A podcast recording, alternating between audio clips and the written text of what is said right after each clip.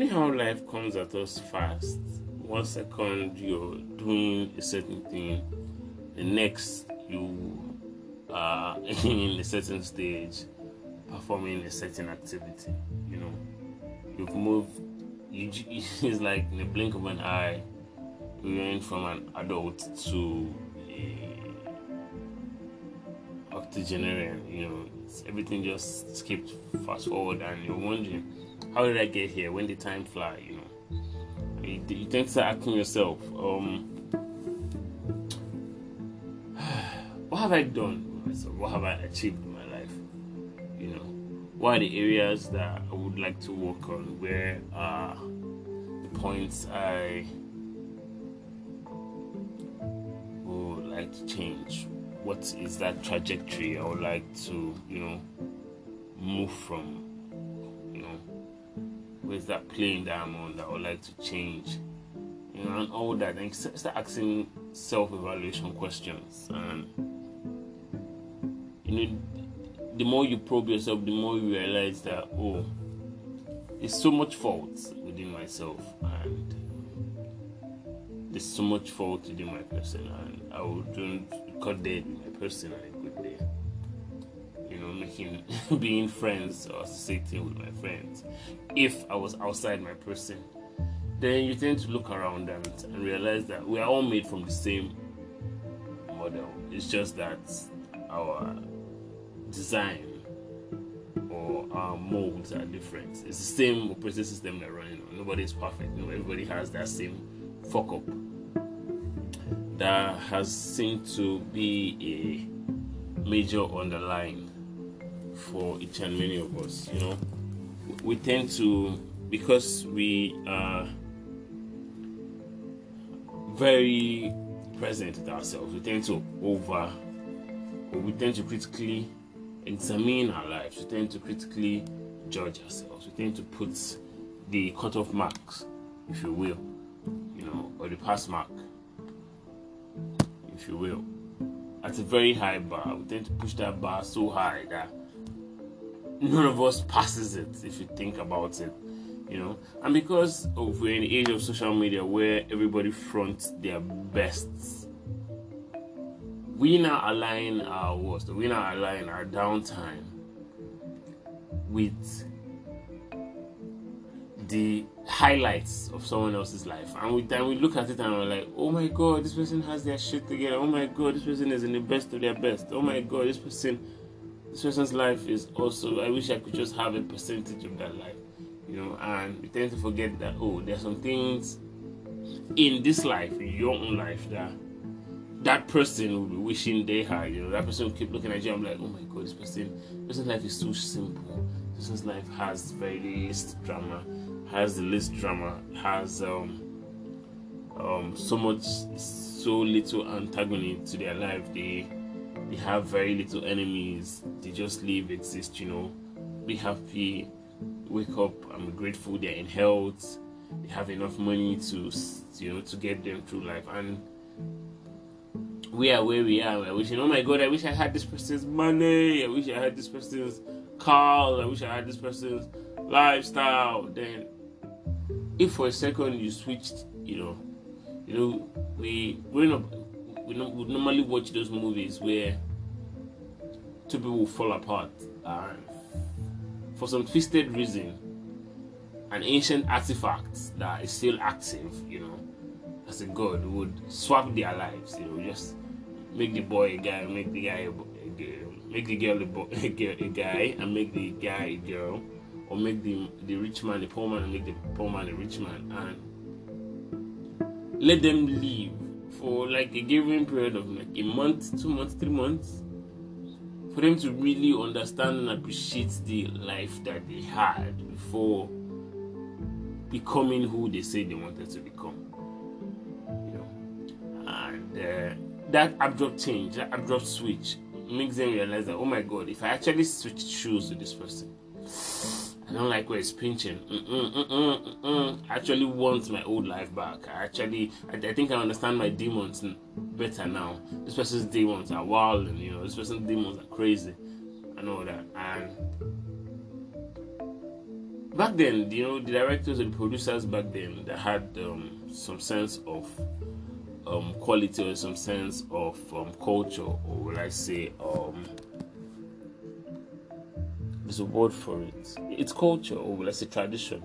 You know, would we are passing the good old message, you know, that you know, don't wish for someone else's life except you understand what they have been through. You know, there's, there's, there's a whole lot of there's a whole bunch of sorrow messages we're passing them. But as kids, we didn't really care. All we wanted was the instantaneous um, relief, the instantaneous swap, the flick of the finger, the snap of the finger, and you're having um, the good life and everything. Forgetting that um, for every good there's a bad, for every push there's a pull. You know, for the good life you're seeing someone is portraying, to which social media social media life now has really really um, enabled. You know, people tend to portray their good sides and they leave out the bad sides. You know, people tend to, tend to portray their wins and tend to um, hide their failures. So at the end of the day, by the time they flood social media with wins, you just believe that oh my god, this person does no wrong. If you live a day with the person, you now realize that oh my god, this person's life isn't it's an entirety of failure, you know, and it gives you a, a, a reality check to to see and understand that oh um you know the good old saying although it sounds cliche you know not all all, all glitters is gold you know not every life you think is wonderful is as wonderful as it is if someone someone um tell you that oh oh to quote another person where is someone said um uh money is not about happiness but it's it's more comfortable crying on, on a gushy on gushy sheet than it is crying on on on plain linen.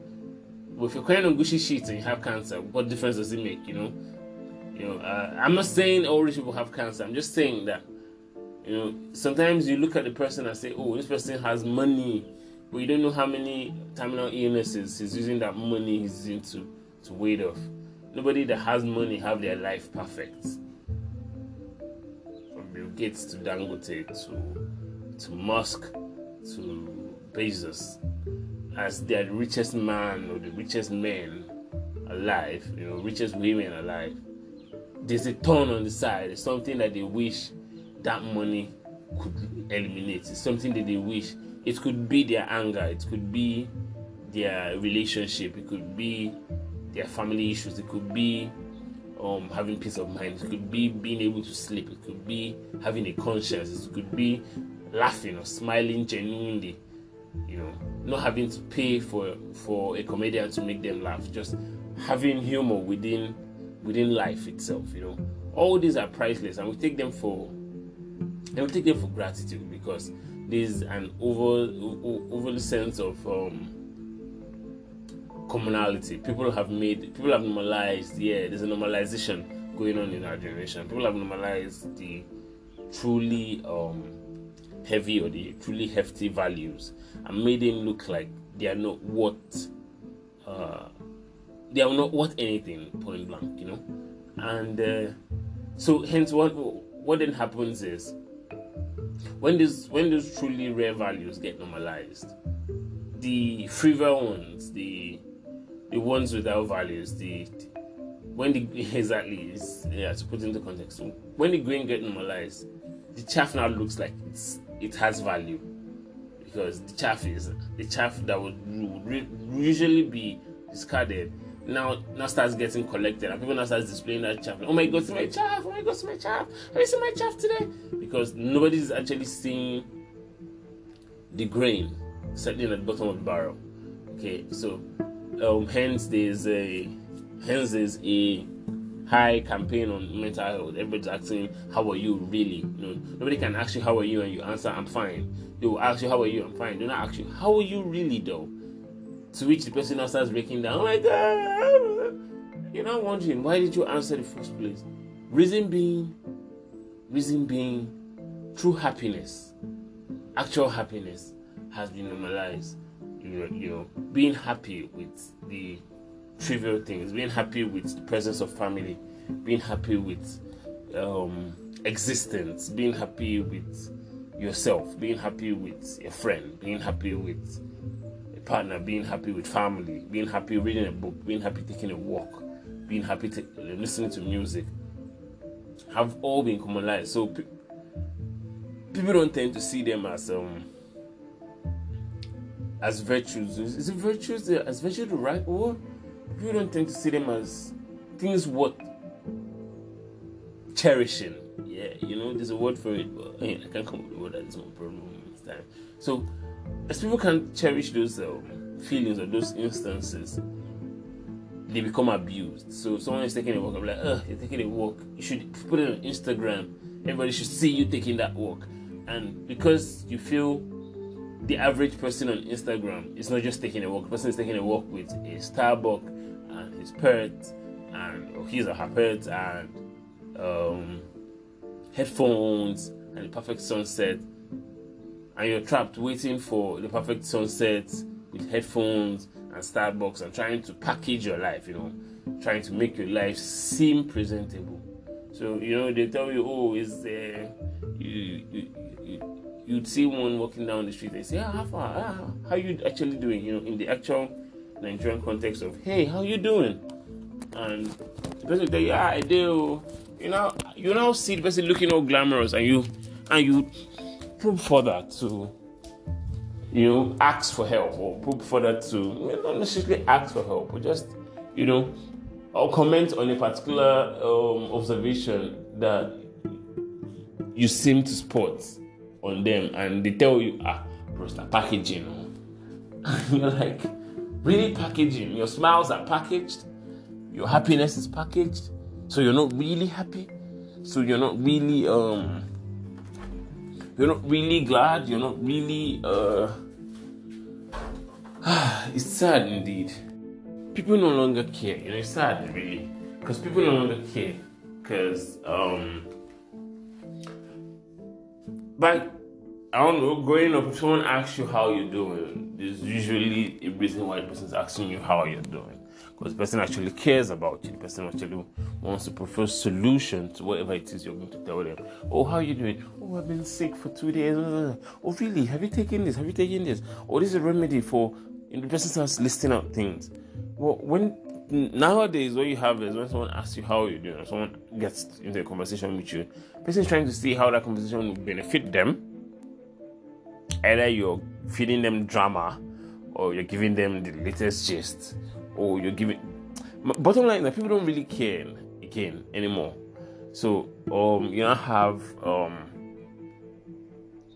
a big ton of uh, fakes, you know, that exist in real life, and it's pity. It's pitiable because it's just sad. It's just all sad. It's just all sad. Um. Well. Until next time.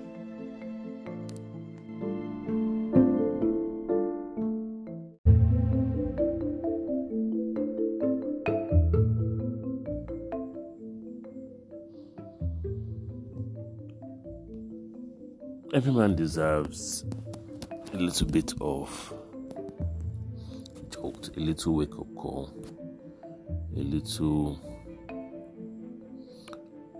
a little thorn in his flesh. Oh, something to make his emotions be in shambles. You could call it a little wake up call, you know, for him to realize that um, progress or happiness is not going to be achieved on thoughts and dreams. Progress and happiness not going to be achieved on um, wishful thinking. You know, every man needs something within himself to jolt him back to reality, to make him understand that if he does not fight for the life that he wishes for, then no one will give it to him.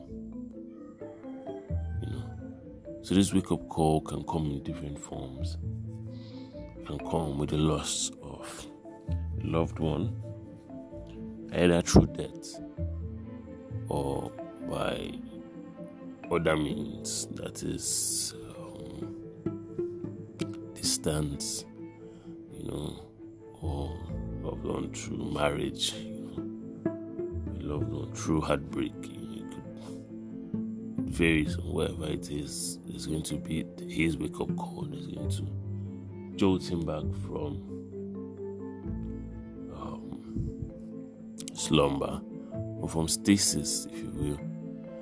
Uh,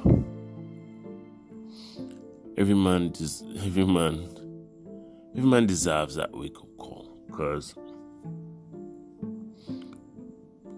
without said, without said jolt, right? Without said shake up, he actually tends to languish in mediocrity, you know, and he isn't intentional about his progress. He's intentional about his growth. He is not intentional about you know his tomorrow. Upon experiencing that um, little prick in his heart, that ringing pain in his chest, that venomous feeling in his throat. That fire burning in his stomach. He tends to have a more deeper understanding of what he wants to do. You know, he tends to, if not for anything, decide to do. It's an interesting, it's an interesting feeling once you can experience your wake up more than one time in your lifetime, you can experience it as often as you need to wake up, as often as you need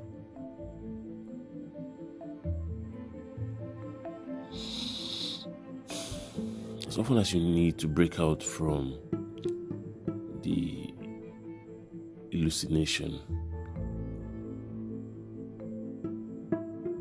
Did I get it right? More like illusion. Yeah, my mind is still scrambled up.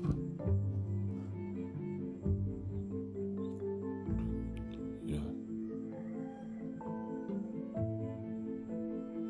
Yes.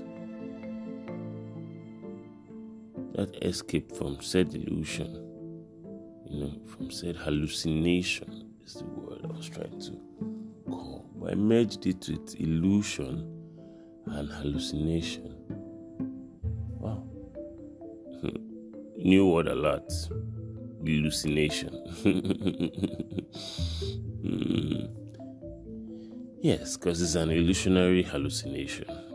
Things are not what they seem, and seems to be just out of reach.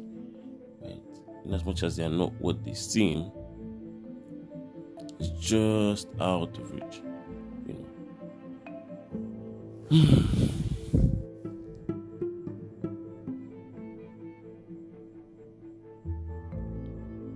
Because oftentimes this hallucination actually puts a man in a dangerous place. Puts him in comfortable place for a short period of time, mostly. Because while he's there,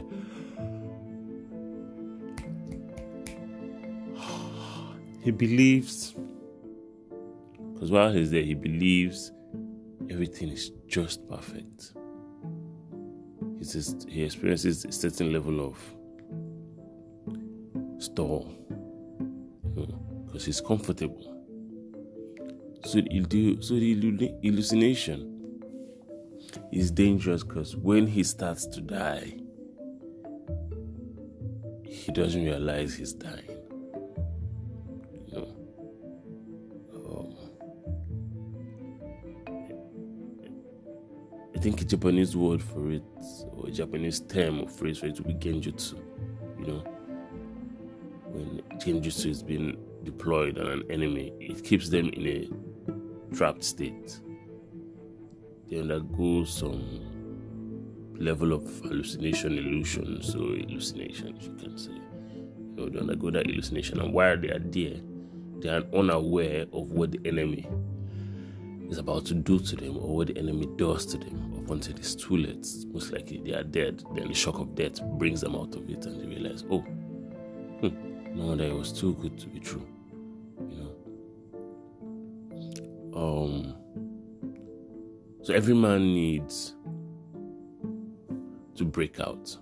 Because the only way to get away from a genjutsu is to break out of it and to break out of a genjutsu, to break out of an hallucination, one must gather one's personal strength, one's personal aura, one's personal spirit, and focus. And focus. Because it's never too late to focus. And focus. So he can be able to break out of said hallucination. Only then can he then realize what was about to be done to him and quickly develop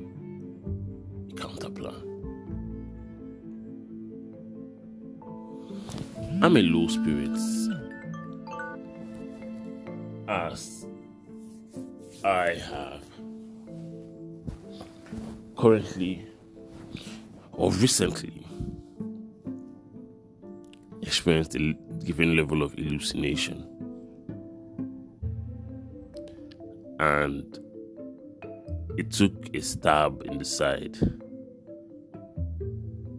for me to realize that, hey, I was trapped in someone's genjutsu you know, the enemy's genjutsu. And I've been there for a while. And it's high time to win, you know. It's time to develop a counter master plan, you know, something to overthrow what the enemy had deployed.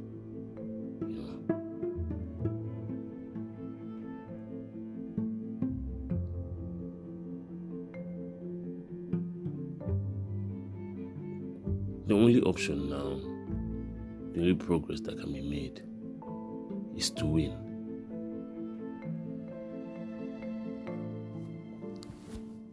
And that progress and that way forward and that plan to win has to be given everything, has to be given all our entire focus, has to be given, yeah, literally our everything, you know because it's only then that one can actually break out and win the battle. Because if you, to use the Igbo phrase,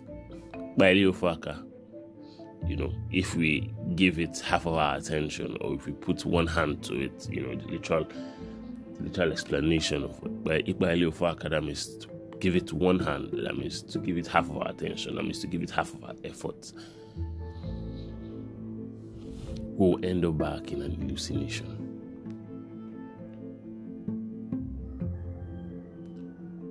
So, be that as hallucinations are beautiful and comfortable, they are the most dangerous places to be. Hallucinations are one of the most dangerous places, or it, it is one of the most dangerous effects one of the most dangerous um, uh, experiences to undergo because we will be trapped in a supposedly good place for a long time because we are comfortable. Hence, we will make progress. I don't know if any one of us listening right now has experienced a form of hallucination, you know, feeling whereby everything is just too good, just too blissful.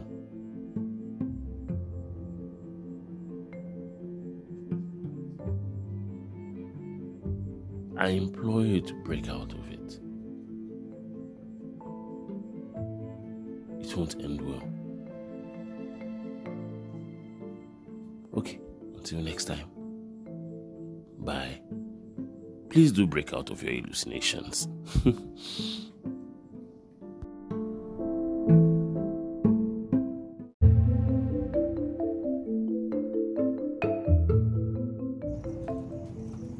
so, in this series, we've been talking about hallucinations, our own word right here, you know, in the thoughts.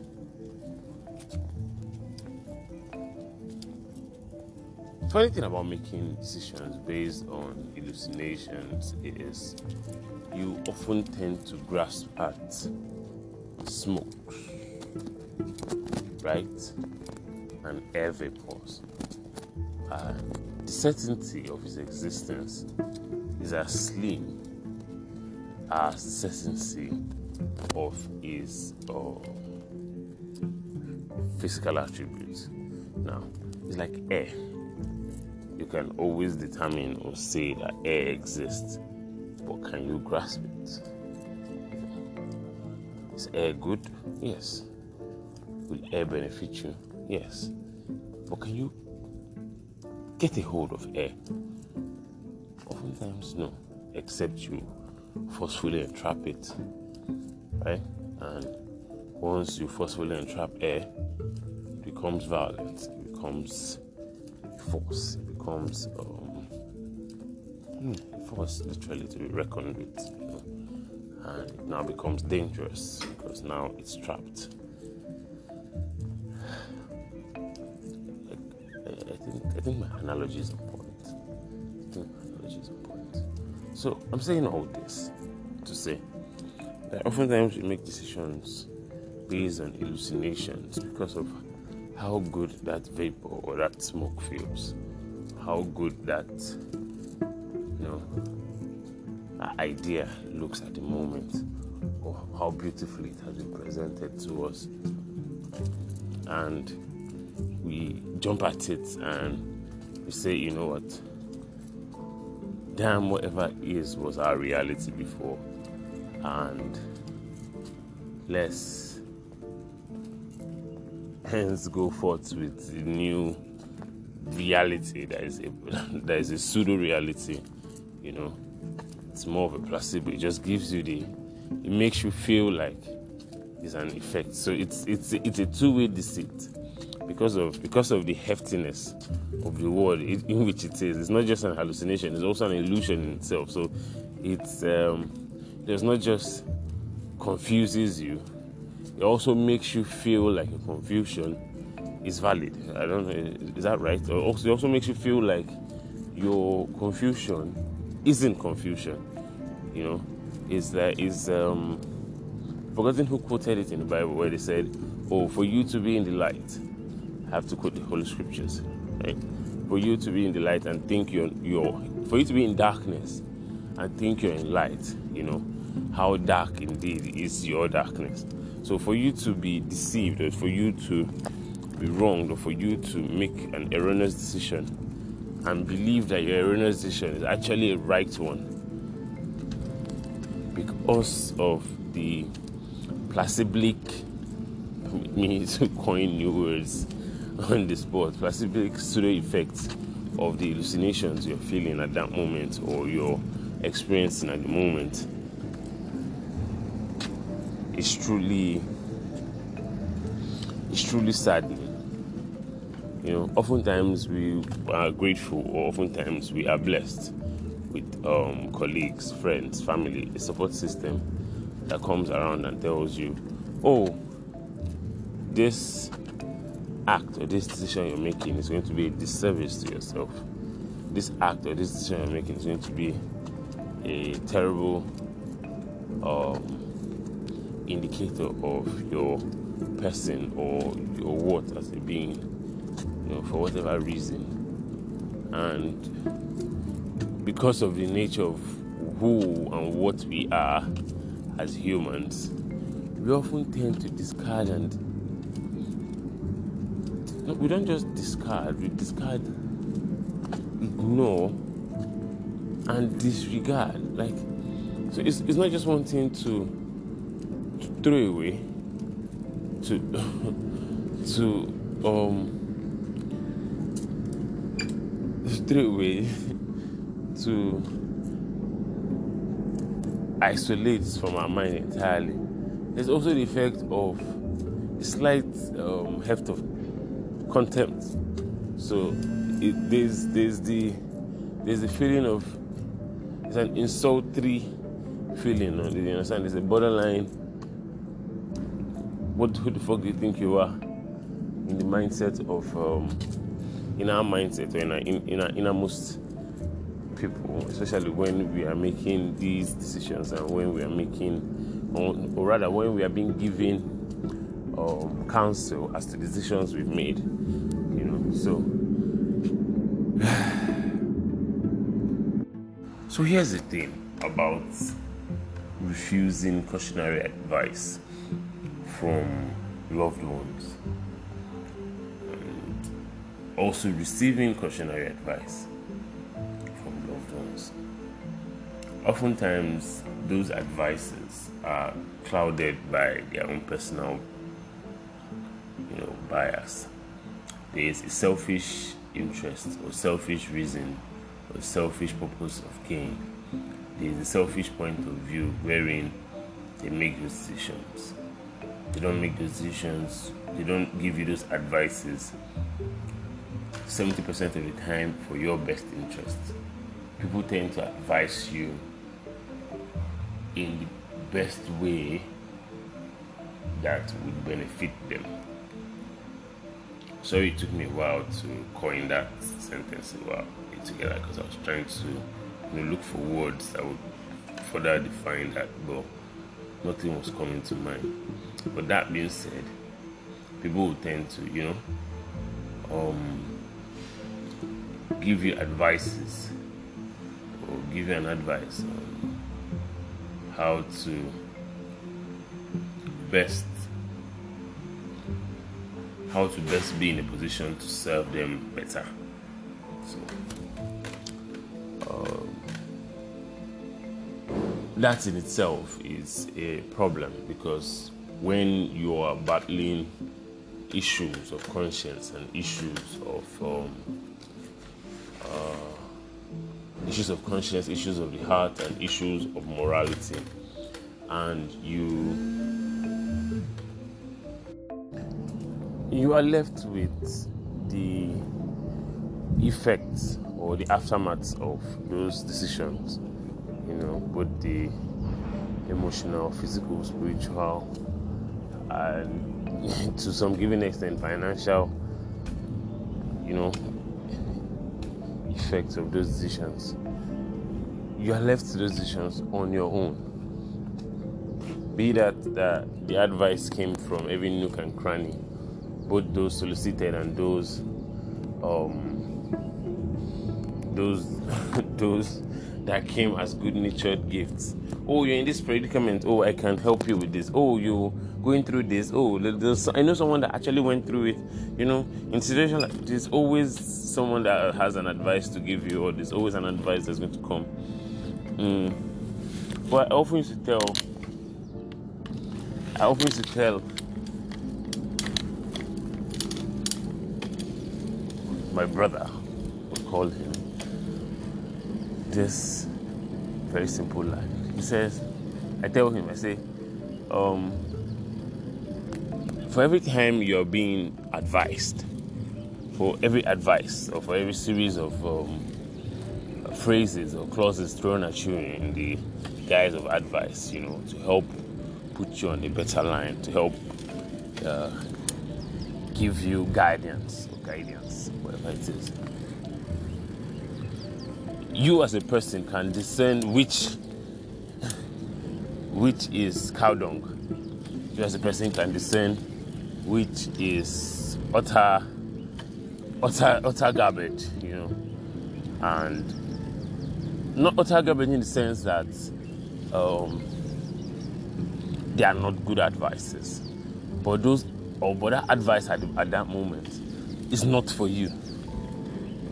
You know, it's like uh, giving a, a, a real giving a realtor advice on how to perform surgeries. At that moment he doesn't he, he, there's no way there's no it's good advice yes but he can't put it to use. So if he can't put it to use it's utter garbage you know? So in that light that's concept it is well then again greed also plays a part where the person being advised um, oftentimes is clouded or overwhelmed or um, yeah, was overwhelmed with greed. They're overwhelmed in greed so much that common sense is no longer common, you know. And the best thing to do for them is, uh, like Jacqueline would say, let them be. You know? If you don't, if you don't tell and tell and tell and you know here, you do is you leave her. you know, so um, yeah, there's a little bit of teaching.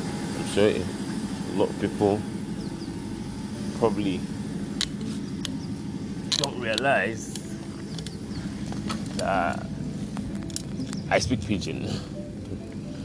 But yes, I do. Okay.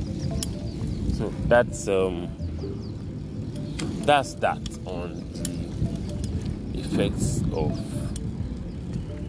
effects of yeah, let's say effects of or decisions yeah decisions made based on hallucinations yeah this effects of decisions made hallucinations yeah we call this particular segment illusionary effects all right whatever it is that comes to mind eventually, we'll go with that. But right now, until next time.